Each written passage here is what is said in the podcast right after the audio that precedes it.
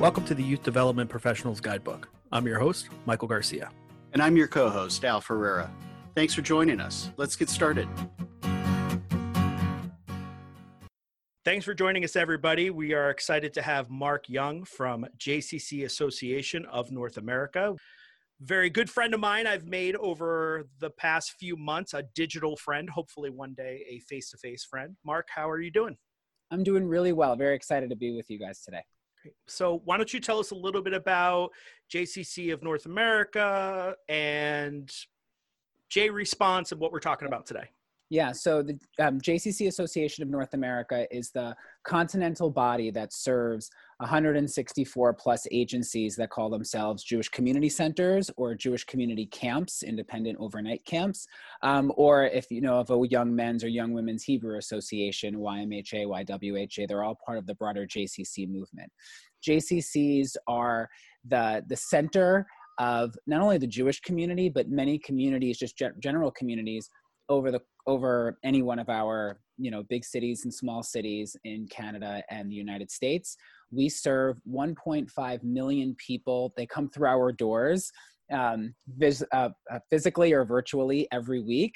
1 million of those typically tend to be folks that identify as Jewish, and 500,000 typically identify as people of other faiths or no faith. So while we are based and we have an extremely important connection and closeness to the Jewish community, we really serve everybody and everything. We've been around for over 100 years.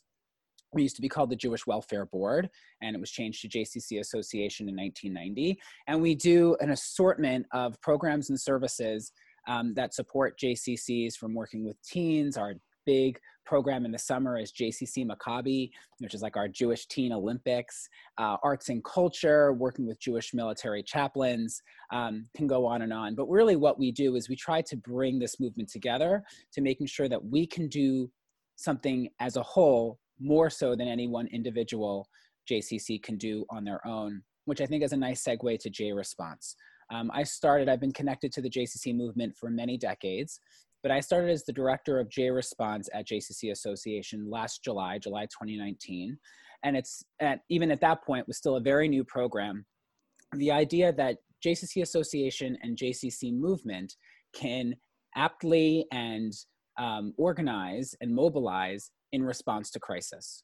Certainly, JCCs and JCC Association have responded to crisis long before 2017. Thinking about Hurricane Katrina and other examples. But there wasn't necessarily an apparatus, an organization within JCC Association and the movement to consider how we maximize our most valuable asset.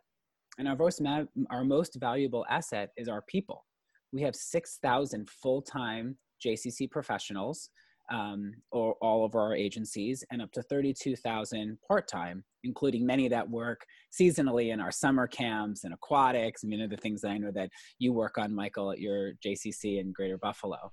How can we maximize these folks that have great skills and that have tremendous empathy and care to come to a place that is suffering, whether it's a Houston after Hurricane Harvey, whether it's Pittsburgh after the Tree of Life shooting, whether it's Dallas as recently as last fall with their tornado.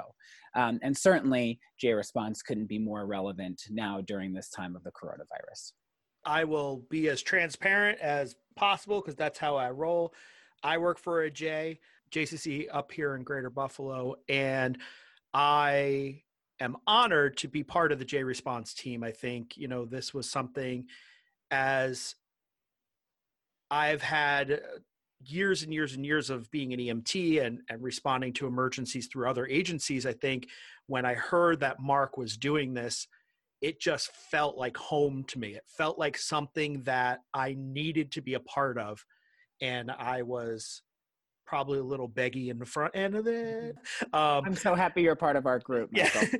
But I think the group of 30 of us, I'm going to say, correct me on the number, but 30 of us that are working kind of behind the scenes to make this happen. And with the JCCA association, it has really been something I've actually grabbed onto during this time of crisis as something to give me some mental health in support of being able to help other people, because that's how I feel. So Mark, tell us a little bit about what your plans were and then COVID and how that changed and adapt and what you did. And again, we're recording this probably a week or so, maybe 2 weeks before it's going to be released. So everybody needs to understand, out of all of our podcasts, things may change tomorrow, right? Yes. So, but well, so you're only speaking an hour. So we're only speaking as of today. So go ahead, Mark.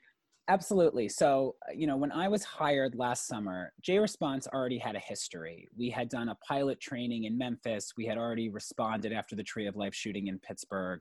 We were starting to get our identity together. And Jerome Krakow, our president and CEO, and our recently hired and wonderful supervisor, Sue Gelsey. Hi, Sue, our chief program officer. You know, they decided on, with a lot of other wonderful people in senior leadership in the board, that J-Response really needed to be a department and needed to have a director and not just be, you know, another project that other people have.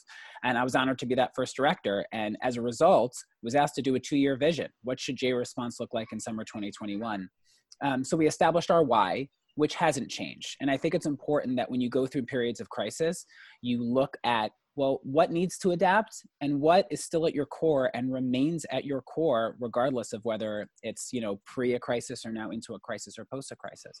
So our why is very simple. We want to build bridges, we want to elevate talent, and we want to sustain communities. We want to build bridges amongst JCCs, between JCCs and other partners in a community or continentally, and between different people. And I think that's really one of the beauties of J-Response too, is that if we can build bridges and connections, we do so much good on its own. The second thing is elevate talent. This is a great way to get our wonderful professionals and to elevate them, whether they're a day camp director or an aquatics director or an HR director. It doesn't matter what their function is. If they care and have a skill set and also have tremendous empathy and want to be a caring presence for others, we'll sign them up to be a J-Responder. And that elevates them. It makes them stronger and a better professional. And then sustain communities. We developed 4 R's of J-Response: readiness, relief, recovery, and resilience. Those 4 R's guide us in everything that we do, in building our curriculum, in determining how we serve. And when I say respond, it's different from react, right? We can respond to a crisis before one occurs by working on readiness. So that allows us, by implementing those 4 R's and having people to do that work, i.e. the JCC professionals, the J-Responders, we can then sustain communities. So our why hasn't changed, and our how, our 4 R's haven't changed. What has changed is the what. Back in September, and it's wonderful to be having this conversation now, because I just wrote a similar email like this to our CEO and to Sue and to some other leadership. I presented to them in September of 2019 a 2-year vision that included training 2 JCC professionals at almost every JCC by summer 2021. To have 2 people at every JCC in Buffalo and the many in New York and LA and Omaha, Nebraska. So if something were to happen at that place, there would already be people trained to implement some of these 4 R's, and they can also be our liaison from, you know, the continental office of how we can then best support, in addition to the exec, which is who are obviously overwhelmed in a good way. They have so much on their plate in general, and then especially more so in a crisis. And the vision, and I still very much believe in the in-person immersive experience, is that we will bring people 30 at a time to a different site, a different JCC, and have a 4-day meaningful training on the 4 R's. Bring in our partners with IsraAid. IsraAid is our signature partner in this effort. Bring in other partners, bring in, you know, skill sets within JCC Association, bring in great JCC professionals who can teach. Michael, you've taught for our group and you've been great at that. But to bring them together, because it's important to build those relationships. We were going to have one in Houston a month ago. We were going to have one, and hopefully in the future, in places that have experienced crisis, so we can use that as a case study. So literally early March, we were still planning on having 4 days in Houston. And for those that can remember listening to this podcast, the first 2 weeks of March were very dynamic. I mean, this whole 2 months has been very dynamic. But the first 2 weeks of March, that first week, we were really preparing JCCs to understand what it meant to, you know, have the right hand washing posters and to, you know, practice, you know, moderate social distancing, but keep things open. That radically changed March 9th, March 10th, March 11th. So March 9th and March 10th, I was still planning to have 4 days in Houston with these 30 wonderful people representing 27 JCCs in like this updated inaugural training. That had to change. And while it was hard for us to cancel on March 10th for what was supposed to start on March 23rd, by March 12th and March 13th, with the NBA canceling and us not traveling to Europe, a week later, we were all home. It was just so amazingly quick how this all happened. So what did we do? We took it online, and we took I think it's important to delineate. We both took it to a virtual experience, and B, we had to prioritize what's the most important skills that both we can implement and that we should implement at this time. Should we talk about readiness in advance of a tornado? Probably not. Should we talk about long-term recovery? Maybe, but not right now. What we really need to focus on, and again, these are anticipations. This is best guess, because even on March 15th, we didn't know what life would look like on March 23rd. We say we really want to focus on building people's resilience, and for these J-responders to be able to be a first aider, a mental health or a psychological first aider to folks that are around them, whether it's their JCC peers that are either struggling financially or health-wise, or people in their community. And that was our grand pivot. And we had, Michael is a part of this group of 30, this great 6-hour experience. I'll add one more thing. We then just said, we need to get this to as many JCCs as possible. It's great to do it in a cohort, and I believe in cohort learning. But just like we went from personal to virtual, we said we need to make this a crash course just so people can get introduced. So we developed a 90-minute course. We took those 6 hours and we basically did 45 minutes on resilience and 45 minutes on mental health first aid. And then people can follow up and have further conversations. We did 3 of those in early April that brought on 120 new professionals as J-responders. So as of this moment, we have somewhere between 175 and 200 JCC professionals that have had some kind of meaningful training. That represents approximately about 1/3 to 1/2 of our JCC field. In some respects, we got to our summer 2021 goals a year plus early. Was it in the way that we planned to do it? No. Did they get everything that we were expecting these 30s and these different groups to get? No. But is it something that's meaningful and relevant and applicable now that helps us meet our why? Yes. And so far, I'm really quote unquote excited, given the situation that we're in, to be able to be moving this progress and continuing to be open to pivoting and iterating and experimenting along the way. Mark, that was an incredible amount of information about all the different aspects of what your organization is doing. I feel like I'm drinking water out of a fire hose trying to catch the different pieces of that. Mm-hmm. One of the things I believe is that opportunities are never lost. Somebody has found that. And in everything you just described, it seems like you and your organization have latched on to so many different opportunities to help people find and learn more and more and more about resiliency. Mm-hmm.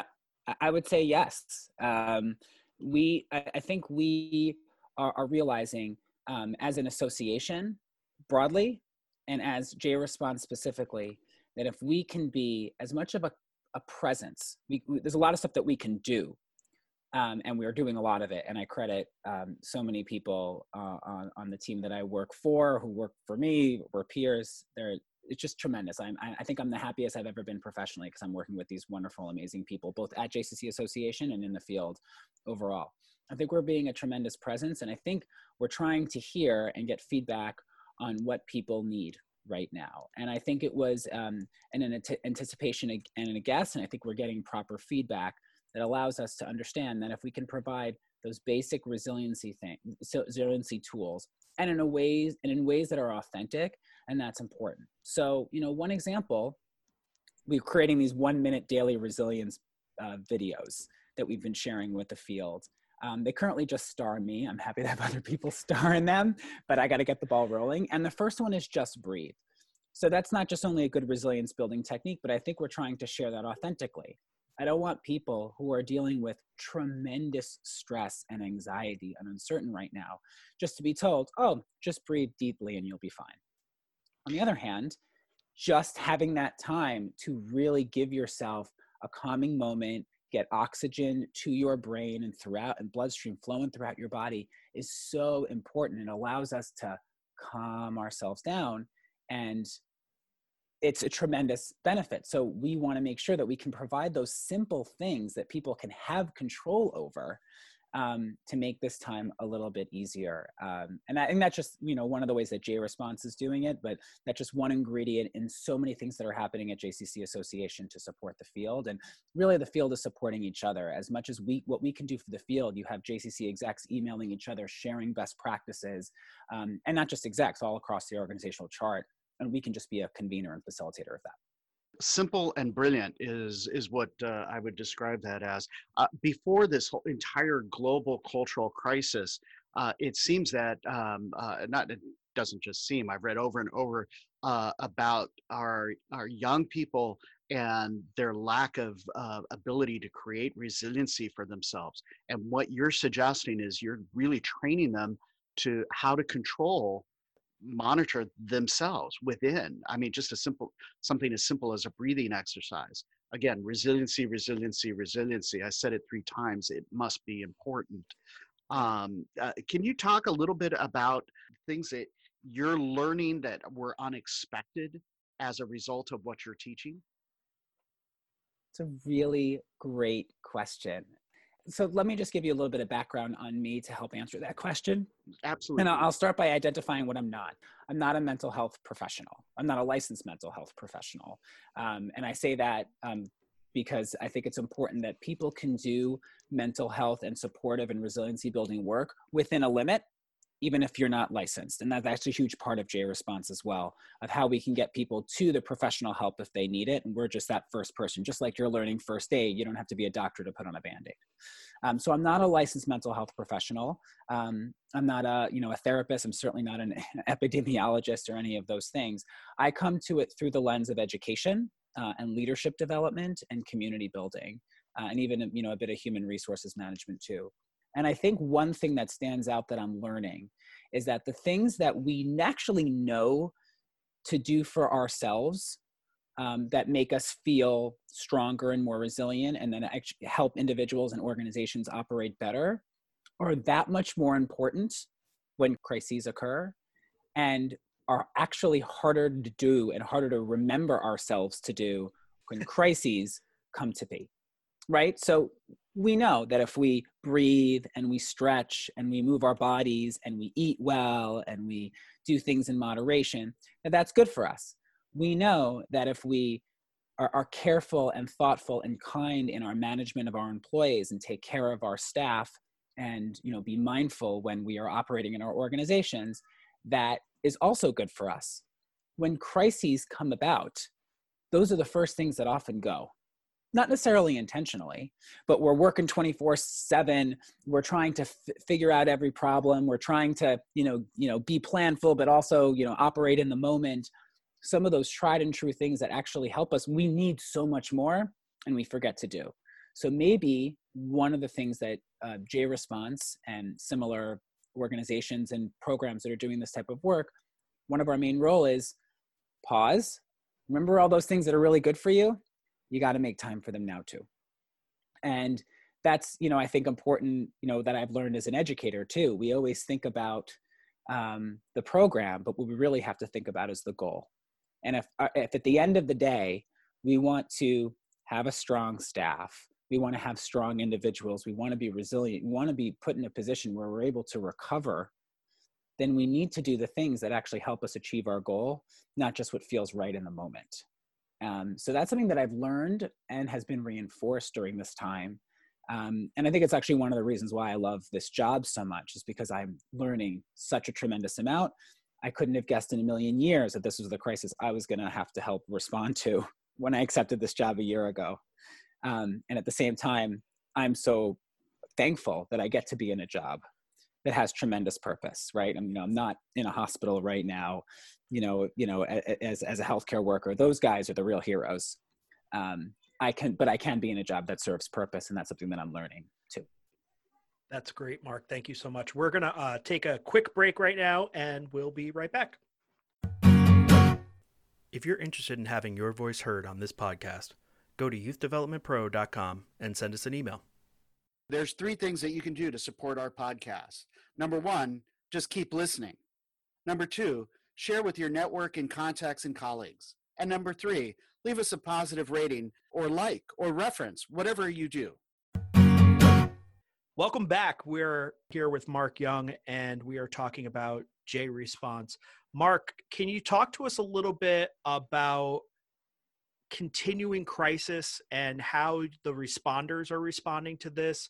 You know, it's not a go for a 2-week response, and then, of course, the crisis continues for that local organization or community, and the responders go home. It's now, as a J responder, we're continuing this through 30, 40, who knows, 60, 90 days.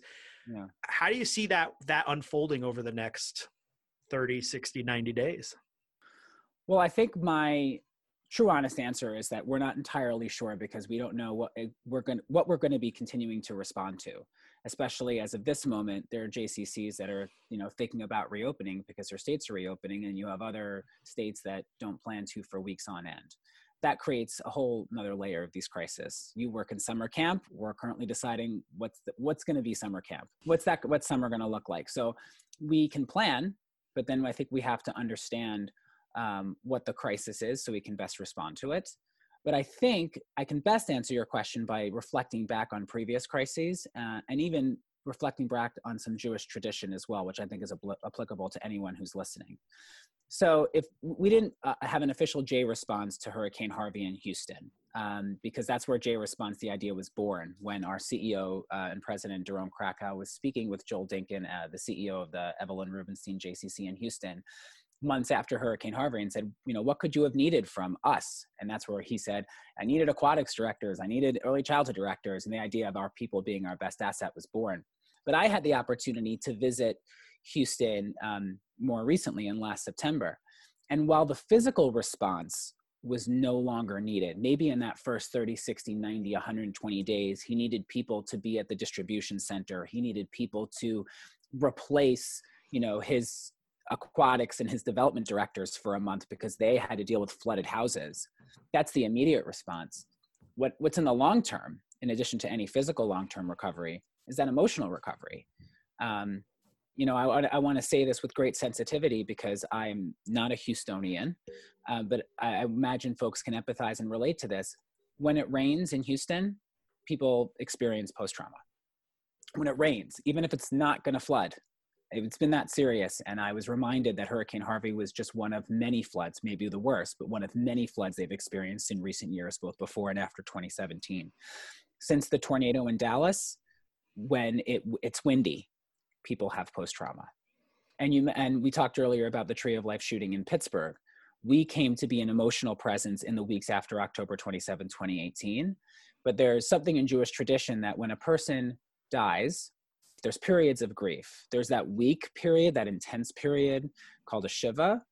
There's a month period called shaloshim, where you're supposed to say specific prayers every day and supposed to act kind of differently in that month post a trauma or post a death. And then there's the year. And I know this personally, having lost a parent several years ago, where you're supposed to say a certain prayer and kind of refrain from certain activities for an entire year, and then start to say, okay, now I'm going to resume our life. And one of the most humbling and experiences I got to facilitate within the first few months of me being J-Response director was to organize about 20 J-Responders to go to Pittsburgh on October 27, 2019, that weekend, come to the JCC, help do some of that work so the JCC professionals didn't have to work that day because they're part of the community too. They were doing special activities, we were welcoming people in, we were helping with security, we were facilitating a couple of programs, getting whatever they needed. Because even after a year, that emotional scar needs healing or needs presence. So based on what we've learned from our previous work, the physical dynamics of this is going to change. And that's what I think we have to continue to focus on and then respond to as we learn. But the emotional trauma is going to last a long while. And I think we need to be a constant presence and maybe mark the times. It's been a month. It's been a year. it's been 2 years, and have those constant recurrences, because people want that community, real or virtual. They want that real community during those sensitive times. Mark, I saw in your bio, you have a pretty extensive human resource background. And let me jump back historically for a moment. So it was 1970 when the Wadsworth-Townsend Act established paramedics, for our communities. So, and then it took almost another 50 years for mental health first aid to start to emerge as something that we provide for people. In thinking about this crisis and what you were describing, that PTSD, how can we best value our workforce? What can we provide for them in not 50 years from now, but 50 days from now, that'll help them through what you just described, that grieving period? How would we better equip people? What kind of training is out there? Well, that is a great question, and you're touching on so many things that I deeply care about. Part of the reason I took this job at J-Response is because I care deeply about how we can, and this is terminology that I've been using, how we can best bless our workforce. And this is something that I've been talking about, speaking about, writing about for years, based on previous work in HR and then more recent work in leadership development and building community. Everyone has a role to play in supporting our peers. And it's clear that compensation is important, security is important, and I don't want to minimize those, because I don't minimize those. And what makes a successful employee and what makes successful an organization is talent feeling like they matter, and feeling like they're managed well, and feeling like they have strong content to work on, and strong relationships to be supportive of, and both peer and supervisory and supervisee as appropriate. Those need to be focused on during this time. That's really important. And I think every manager, any person that is in charge, any leader, and even every peer, because you can manage and you can certainly lead from any position in an organization. I think leadership is a verb. I've learned that leadership is a verb and not just a title or a position. That we have an obligation to care for each other, and that I think anybody who's in any work position that learns a little bit about mental health first aid, that Michael has taught our group about ALGEE and the work of the National Mental Health Council, or the work of IsraAid and learning basic psychological first aid, even just the do's and don'ts of what we should say and not should say to people if they're dealing through a trauma. And we're going through a collective trauma right now. I mean, COVID-19 is affecting all of us in some way, and it's affecting each of us differently individually. So we can have empathy, but we don't know how each other feel. And I think that's important for everyone to know. And I think we can be a presence, and we don't have to have the answers. I think just being a presence is enough, and encouraging people to seek more help if they need. Those type of training, those type of basic learning, just like everybody, not just people that work in an aquatics or in a fitness environment or a camp environment, just like everybody's getting CPR and physical first aid, everyone should get a mental health first aid or a psychological first aid training. For JCC professionals, we're offering that. The National Mental Health Council, where I learned it initially, is doing wonderful work. IsraAid is doing wonderful work, and I'm probably not saying many other organizations that are doing wonderful work too. Those are just amongst our partners. That will help us not only deal with this crisis, but deal with the daily crises that people deal with. Let's take ourselves back before March and February of this year. We're talking about like the big crises that J-Response responds to, but the beauty of J-Response in this work is that we can have better skills, just be better professionals, that when that parent walks in and their crisis is happening in their family, whatever it may be, we can respond. If there was something that happened, within a family or within a community or with a child, I mean, we can all think of, I don't have to provide examples, we can all think of things that are a crisis for us, even if it's a crisis for nobody else. These skills of providing initial relief, giving people skills of resilience, helping them think about, to get to a place, as IsraAid talks a lot about, post-traumatic growth, that wherever we're going to end up, maybe this is a good way to end my answer to your question, wherever we're going to end up is not going to be the place that we're going to return to. Not just that we might have to act differently, but we're going to feel differently. So how do we have a new appreciation of life and new possibilities and a new start in a post-traumatic growth way, as opposed to a post-traumatic stress and disorder way. We want to mitigate that, and we want to get people to post-traumatic growth. So I think that works in an individual sense, and I think it works in an employee organizational sense as well. Yeah, I would agree. I agree 100% with that, Mark. So now we're going to kind of shift gears a little bit, and let's talk about Mark, because a part of this whole process is getting to know people as well and telling stories. So Mark, what are you doing differently now that during this time that you have not done before? I'm spending a lot more time with my kids. I have a 7-year-old girl and a 4-year-old boy who I love more than anything, and a wonderful wife of 11 years almost who I love more than anything. We're spending a lot more time together. And I'm realizing, and I don't think I've quite articulated it this yet, like when Mara and I got together, we learned not only how to be, partners, but we learned how to be roommates.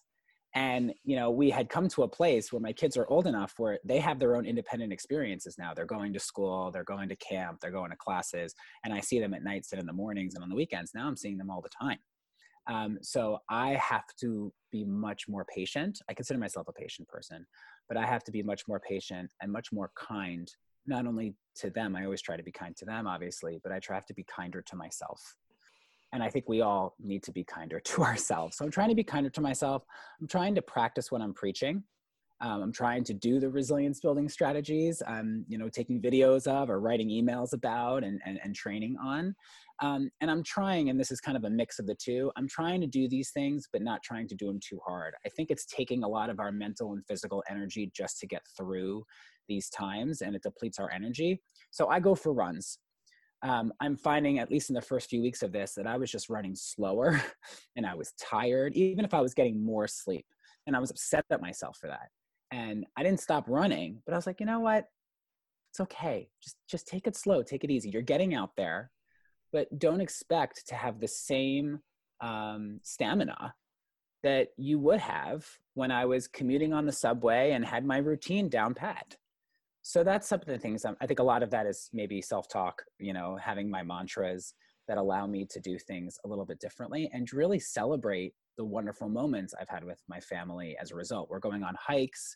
I'm more intimate into their learning, but whether at a preschool or at an elementary school level, there's an end of Shabbat short ceremony called Havdalah in the Jewish religion. And my wife, who's a rabbi, and I get our two kids on Facebook Live, and we do like a weekly, like Havdalah 10-minute thing for the congregation. That's super fun. And that's a super family building thing as well. So I'm trying to do those things differently. I'm also trying not to watch the news so much, which is hard because in my job, I feel like I need to watch the news. But it's just hard to watch it 24/7. So I'm trying to budget that time to watch and to not watch, which is incredibly hard considering how accessible it is on our mobile devices. I hope that begins to answer your question, Michael. It does. And I think, I love how you said it begins to answer, because it's an ongoing story that we're going to be telling. So looking at that ongoing story, this is my segue, 6 months from now, not that it's going to be quote unquote over, but like 6 months from now, what would you think you're going to tell Mark Young six months ago and say, this is, reflecting back, this is what I would give you this little piece of advice? Well, not knowing what November will look like or whatever, October, November, the fall will look like. But assuming we're in a quote unquote better place than we are now, or a more stable place, I would tell myself, you got through it, or you got through this part of it. It's going to be okay. And you didn't know everything that was going to happen. So if you made some decisions that you would have made differently, knowing what I know 6 months down the road, don't beat yourself up about it. There's so much that has happened in the last 6 weeks, 7 weeks in our society, let alone more close-knit to me, that I couldn't have expected. So I can't judge myself on March 1st. So I can't judge where I am at this moment based on what I will not know, but will know 6 months from now. I think that's where I'm at with that question. Yeah, that's it's hard. It's been one of the harder questions we ask in this podcast, because who knows? Like we were saying, we could get off the recording session and go watch the news in an hour, and it's a different story we're telling. So right. you know, Mark, I really want to thank you for spending this time with us. I really enjoyed having you on. I really enjoy our every other week chats that we have as a group, and you know, really appreciate all the hard work you are putting in to help support JCCs across North America.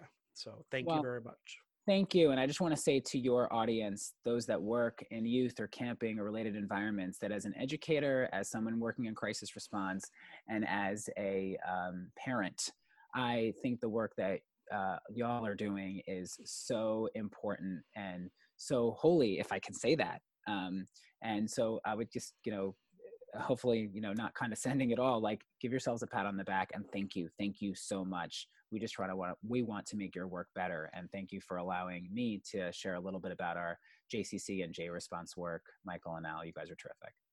Thanks. So Mark, tell us, we'll have, of course, the link to your website and the email, but tell us, how can people get a hold of you? Is there any information you want to share on that aspect? You know, m.young@jcca.org is the best place to go. Would happily engage in conversation and tell you more, learn more from you. Of course, you can go to our, you know, the JCC Association website, jcca.org, and there's a J-Response page there as well. And then if folks are interested in learning about trainings, whether you're within the JCC world or generally, please let me know. We'll connect you either to what we have or to many of our partners that are doing this important work. I mentioned IsraAid, National Mental Health Council, and many others. So don't be bashful. I'm here. Great. Thanks so much, Mark. We'll be right back after this commercial. Thanks to our friends at Expert Online Training for supporting the Youth Development Professional Guidebook podcast. Al, you used Expert Online Training at your summer camp. I did, actually. I used them for several seasons at the last camp that I was the executive director. When we were trying to decide the items that we would present during our staff orientation week, there were so many things that we left out. And when Expert Online Training came along, it was like, oh, we can do this ahead of camp, and then people come in and they're already prepared. We even added on to our support staff, our directing team components, so that we'd all be on the same page prior to doing our support staff training as well. It just really made a huge difference. And Expert Online Training has some great folks who present, the kind of people that you'd want to see at conferences, or that you do make time to see at the different conferences throughout the year. So if you're interested in looking for the highest quality online training for your youth programs, go to expertonlinetraining.com and check them out. Thanks again for all their support. Welcome back. That was just a great, great conversation. I love talking to Mark. Al, tell me what you learned today. There were so many nuggets in everything that he talked about. He used one of my quotes that I love to use, that leadership is a verb.